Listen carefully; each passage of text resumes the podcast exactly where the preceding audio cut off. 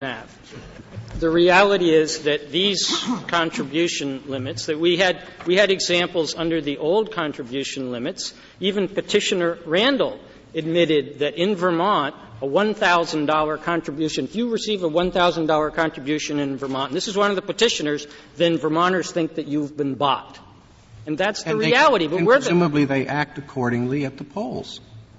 If they think someone's been bought, I assume they don't reelect the person. The Buckley